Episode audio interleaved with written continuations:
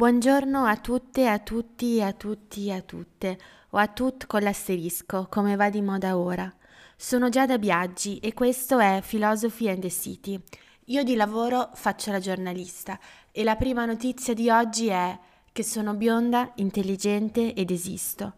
Per questo motivo non sono salita sul bancone di striscia, ma mi sono messa dietro un microfono per creare un podcast che affrontasse la cultura con lo stesso spirito con cui Cicciolina affrontava le conferenze stampa del Partito dell'Amore negli anni 90. Un bacino grande e buonanotte. Philosophy in the City è un podcast che vuole affrontare la cultura con la stessa wave con cui Carrie Bradshaw decidette di sposarsi nel secondo film della serie alla Public Library di New York.